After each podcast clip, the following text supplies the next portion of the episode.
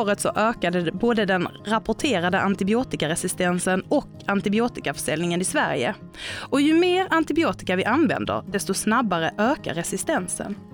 Det är ett globalt problem där vi lokalt måste arbeta tillsammans för förändring. Med ökad antibiotikaresistens blir nämligen infektioner svårare eller rent av omöjliga att bota. Patientsäkerhetsrådet arbetar övergripande i Region Skåne för ökad patientsäkerhet. Och det här avsnittet handlar om antibiotikaresistens. Jag heter Malin Sturesson och det här är På säkra sidan, en podd från Region Skånes patientsäkerhetsråd. I Region Skånes patientsäkerhetsråd så sitter du, distriktsläkare Charlotta Malmer Hagstam, och du är också ordförande för Strama Skåne. Välkommen hit! Tack så mycket! Och här finns också idag Alik Banda som är apotekare från den regionala enheten för läkemedel. Välkommen du också! Tack så mycket! Och jag tänkte jag skulle börja vårt samtal med just det här påståendet om att med ökad antibiotikaresistens så blir infektioner svårare eller omöjliga att bota. Vad säger ni när jag säger så? Eh, då tänker jag att det är precis så det är. Att eh, antibiotika är ju ett läkemedel, ett fantastiskt läkemedel som kan bota infektioner som orsakas av bakterier genom att eh, avdöda dem eller förhindra att de kan föröka sig. Och om de blir resistenta, bakterierna, så kan inte det, då blir de resistenta mot Eh, ett visst antibiotika och då fungerar inte det längre. Och sen så blir de kanske resistenta mot flera olika antibiotika. Och det brukar man ju prata om multiresistenta bakterier. Och till slut kan man komma i ett läge där inget antibiotika eh, fungerar. Eh, och det är det som är det stora bekymret. För om man inte har något antibiotika som fungerar så, så kan man inte bota infektionen. Och man hör ju om det här, just multiresistenta bakterier och, och, och, och antibiotikaresistens och sådär. Men Alik, hur stort hot mot oss människor skulle du säga att det är? Mm, man kan tänka så här. Um, antibiotika är en stor del av uh, den moderna sjukvården. Så uh, vi måste ha effektiva antibiotika för att man ska kunna uh, åtgärda vissa uh, medicinska ingrepp så till exempel om vi har ehm, eh, barn som ska vård, nyfödda barn som ska då eh, vårdas, då krävs det antibiotika som är effektiva. Eh, man kan ta ett, ett annat exempel där till exempel vi har eh, de som blir infekterade av de resistenta bakterier för att de kan spridas mellan människor också. Där krävs det att eh, man har effektiva antibiotika för att kunna eh, bota eh, eh, dessa patienter.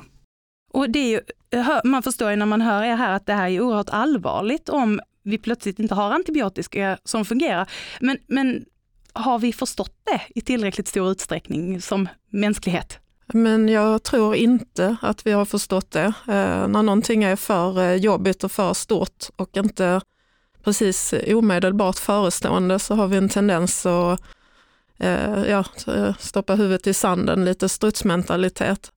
För det är ju så här att det här problemet finns, det har ju funnits i, i några decennier och det accelererar hela tiden.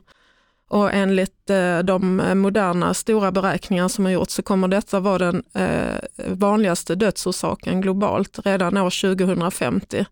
Och det är ju bara drygt 25 år dit. Eh, det innebär alltså att då kommer den vanligaste dödsorsaken vara att man dör i infektioner på grund av att de bakterierna som orsakar dem är resistenta och att vi inte har något antibiotika som hjälper. Det är en otroligt dyster prognos, eh, men det finns ju också saker som vi kan göra tillsammans i, i de här frågorna, eh, som vi ska eh, prata lite mer om om en stund här. Men jag tänkte, Charlotta, du är ordförande för Strama Skåne. Kan du berätta kort, vilka är Strama Skåne och vad gör ni? Strama är ju ett, ett professionellt nätverk som har funnits i Sverige sedan 1995. Och eh, det finns i alla regioner i Sverige och det finns även eh, nationellt. Eh.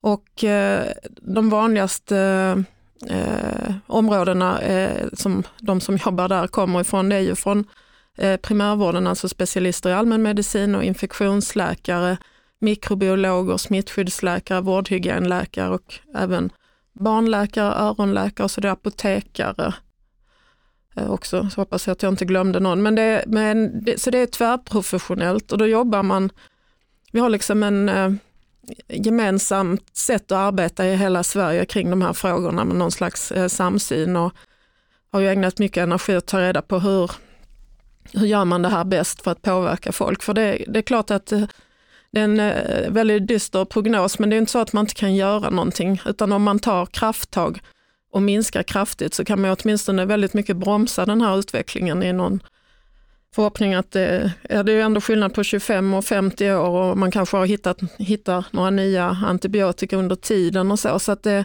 det är lite en kamp mot klockan att få bort onödig användning för att kunna ha det kvar när man verkligen behöver det. Mm, jag tänker just det där med onödig användning, det ska vi eh, borra in oss i lite. Men Alik, jag tänkte din ingång i eh, det här som apotekare. Hur kommer det sig att du intresserat dig för antibiotikaresistens? Ja, um, antibiotikaresistens uppkommer när vi använder antibiotika. Så varje gång vi använder antibiotika, då exponerar vi de antibiotikarna till bakterier som då eh, bygga en motståndskraft. Då blir de resistenta. Eh, detta krävs att man då kan övervaka användningen. För att där också kan man se trender. Man kan då samla också resistensdata och tillsammans där kan man, kan man komma upp med själva behandlingsriktlinjer som eh, eh förskrivare kan följa beroende på den data som har kommit. Just det, så din ingång är eh, mätbarheten i detta och att, att där finns en, en nyckel för att komma åt eh, problemen. Eh, för annars, om vi säger mät, att mäta och följa upp, det är en lösning eh, för att komma åt det. Vad finns det för fler lösningar på det här? Är det bara att inte skriva ut någon antibiotika? Mm, det kan man ju heller inte göra. Nej men det är lite för att jag kände att jag svarar kanske inte helt på din fråga vad Strama gör. Det är det här tvärprofessionella eh, nätverket. Och då har man ju uppdrag eh, dels att övervaka förskrivning och användning eh, som Alec var inne på och även eh, mikrobiologiskt eh, eh, övervaka liksom vilka resistenser som förekommer och hur de ökar och så. Och att man, eh, och det stora uppdraget, det som Strama gör mest av är ju eh, utbildning och information, eh, både till allmänheten och kanske främst till hälso och sjukvårdspersonal och förskrivare. Eh, Strama är också med och skriver nationella behandlingsrekommendationer och de eh, finns ju nu gemensamt för hela landet och är ganska så inarbetade och lättillgängliga. Så att det vi gör när vi är ute och återkopplar statistik till förskrivarna, det är det sättet man har sett att det är lättast att få eh, effekt på en minskad förskrivning. För det handlar ju om att man ska följa eh, de nationella rekommendationerna. Det handlar inte om att folk inte ska få antibiotika, det handlar bara om att folk inte ska få eh, antibiotika i onödan, helt enkelt. Och Det här är ju ett globalt problem. Det är ju inte så att bakterier bryr sig om landsgränser, utan det här är ju något som rör oss alla så att säga. Men i Region Skåne då, hur arbetar vi för att bidra till den här minskade antibiotikaanvändningen och också då att inte skriva ut antibiotika i, som du säger, onödan. Eh, hur vi bidrar? Ja men det handlar ju, det Strama då gör, vi försöker ju från öppenvårdsdelen av Strama gå ut till alla hälsovalsenheter en gång om året. Eh, eh, det är i alla fall målet. Och då återkoppla, vi har jättebra data idag i något som heter primärvårdskvalitet där man kan se till exempel har vi använt rätt förstahandsmedel vid den här infektionen? Så det är inte bara hur mycket har vi, har vi köpt på apoteket, utan har vi, valt, har vi gjort rätt val också? För det handlar mycket om det. Att välja rätt antibiotika i rätt dos och till rätt patient. Och då går man ut och visar eh, eh, statistik på detta och pratar kring eh, rekommendationerna. Och då, om man tittar på vårdcentraler, ja, vad som helst, så är det väldigt spretigt. Alltså om vi säger att det är en indikator som säger att man ska ha mindre än 10 procent av de med diagnosen ska få antibiotika så kan det vara från 1 på någon vårdcentral till 89 på en annan. Och då förstår man ju att det handlar ju inte om eh, ja, någonting annat än att om man skulle eh, ha tillräckliga kunskaper om riktlinjerna och dessutom eh, rätt attityd, att man tycker det är viktigt att följa dem och att man vågar lita på dem och följer dem så skulle det ju bli väldigt mycket bättre. Men hur blir ni mottagna när ni kommer ut så här och visar på statistik och lyfter de här frågorna? Eh, hur upplever du att gensvaret är? Ja, men, eh, jag skulle säga i alla fall i öppenvårdsdelen så blir vi övervägande väldigt väl mottagna och att det ses som ett, eh, ganska så eftertraktat liksom fortbildningsmoment ute på vårdcentralerna. Sen tror jag kanske att det är lite, lite motigare ibland på sjukhuset att jobba med de här frågorna. Eh, det tror jag. Mm. Jag kan också lägga till att när man är ute då på vårdcentralen, man kan, då har man tagit några åtgärder för att jobba med vissa frågor kring detta. Eh, har man mätt och tittat då kan man se eh, förbättringspotentialer där.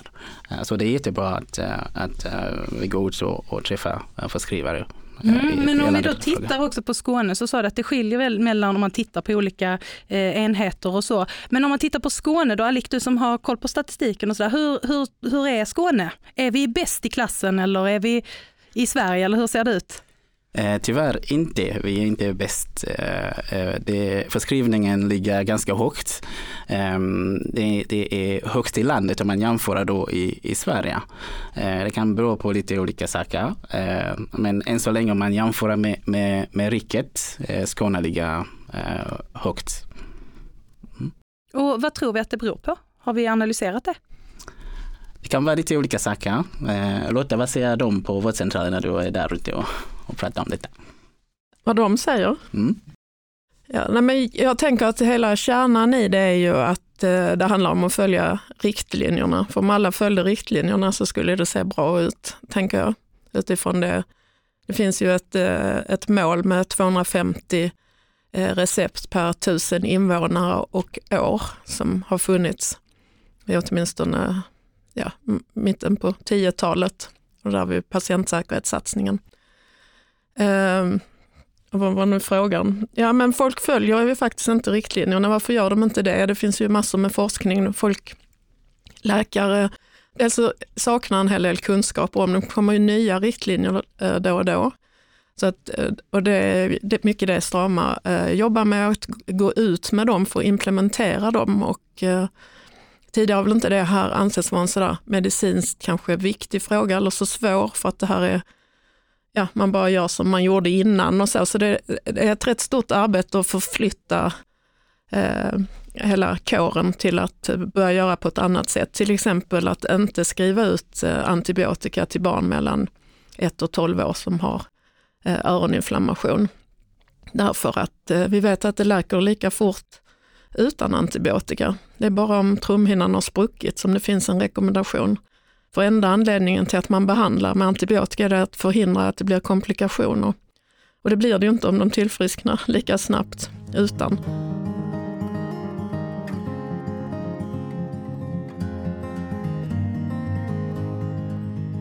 Och under pandemin så såg vi att eh, förskrivningen av antibiotika minskade och eh, sen så nu när pandemin, när vi har liksom tagit klivet vidare, även om covid-19 fortfarande finns bland oss, så, så ser man ändå då att förskrivningen ökar igen. Eh, visst är det så Alik? Det stämmer. Det stämmer. Eh, under pandemin gick eh, antibiotikatrycket ner och eh, man såg att eh, de covid-restriktionerna bidrog till just detta med att det gick ner eftersom eh, eh det, var, det, det var minskad spridning. Liksom, eh, som, vi, som vi vet eh, när Eh, infektionerna sprida, då gjorde det att eh, alla andra som har fått en infektion måste använda antibiotika.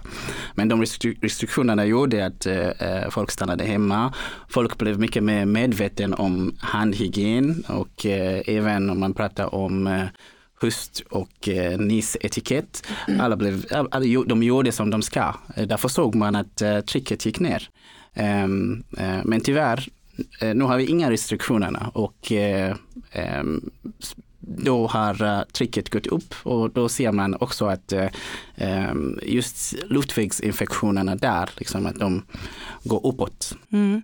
Så vi fortsätter tvätta händerna är ändå fortfarande tipset uh, även vidare så att säga, för det ja. hjälper ja. även i denna frågan. Absolut. Men jag tänker också det här med antibiotikaförskrivning, och så här, är det här bara en läkarfråga? För det är väl läkare som skriver ut antibiotikan, eller hur? Eller mm. är det här även viktigt för andra yrkesgrupper här inom regionen att tänka kring? Mm, jag tänker att det är viktigt för alla yrkesgrupper. Eh, I Sverige är det ju så att vi har eh, krav på att det är en läkare som skriver recept.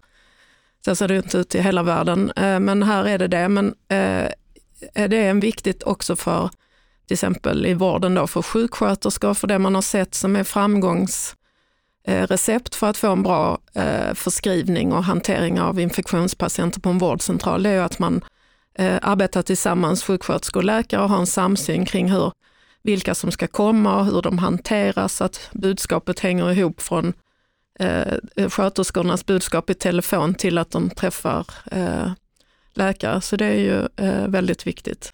Och sen underlättar det om allmänheten också har eh, eh, kunskaperna såklart. Eh, och i Strama har vi i omgångar riktat oss mot eh, allmänheten i olika kampanjer och så.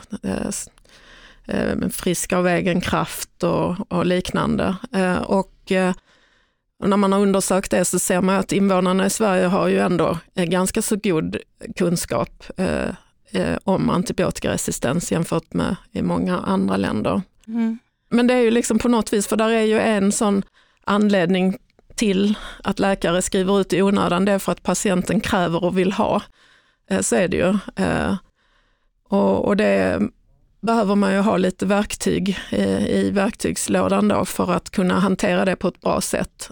För det behöver inte sluta med en konflikt, utan man kan kanske förklara läget och till exempel förklara att Alltså att det kommer inte att vara till någon nytta för dig nu utan tvärtom så är det sämre för dig. För att i flera månader så har du liksom påverkat din egen normalflora och riskerar lättare att få nya infektioner och kanske svårare infektioner. För varje gång du lägger på antibiotika så kan ju de resistenta bakterierna öka i eh, eh antal. Så i själva verket kan man, om man får antibiotika i onödan då, bli skörare, säger du? Ja, alltså man får ju inte ett bättre immunförsvar av det utan det blir ju sämre. Till exempel eh, om man har, nu behandlar man ju inte tid eh, streptokockhallsfluss med antibiotika för man har sett att vi har i princip inga komplikationer till det. Så det är bara man har väldigt uttalade besvär, besvär som man behandlar och då får korta sjukdomsperioden kanske med två dygn eh, under en tio dagars behandling. Om man får eh, Eh, upprepade eh, streptokockhalsflussar och hela tiden behandlar med antibiotika så slår man ju ut normalfloran med alfastreptokocker så det är mycket lättare att få en ny halsfluss igen. Och det gör ju att ibland eh, så är det enda sättet att bryta det är verkligen att inte behandla med antibiotika utan att man får läka ut det själv för kroppen läker ut bakteriella infektioner eh, också, precis som virus. Eh, vi kan också lägga till att vi, vi, vi, vi har inte fått några nya antibiotika på många år. De som har räknat på åren säger under 50 år har det inte kommit någon ny antibiotikaklass. Eh, då är det ännu viktigare att man bevarar den möjligheten att eh, använda de eh, effektiva antibiotika. Den möjligheten att man bevarar den. Mm. Så det är det vi kan göra nu, fördröja skjuta det här framför oss, att det går långsammare med resistensutvecklingen om vi använder smalare preparat och inte använder när det inte är nödvändigt. Och vilket stöd finns då för våra medarbetare här i Region Skåne? Vilket stöd finns att få i eh, kunskap om antibiotika och riktlinjer och, och ja, även resistenser? Mm, eh, Lotta var inne på att vi har den strama gruppen eh, som finns till hjälp eh, och eh, vi har då ehm, eh, folk som går ut och, och, och hjälper förskrivare. Eh, de kan ta också kontakt med, med ehm, den regionala enhet för läkemedel där eh, så att de kan eh, få hjälp med vem de ska kontakta. Men annars finns det ganska mycket att ta vara på. Utbildningar till exempel?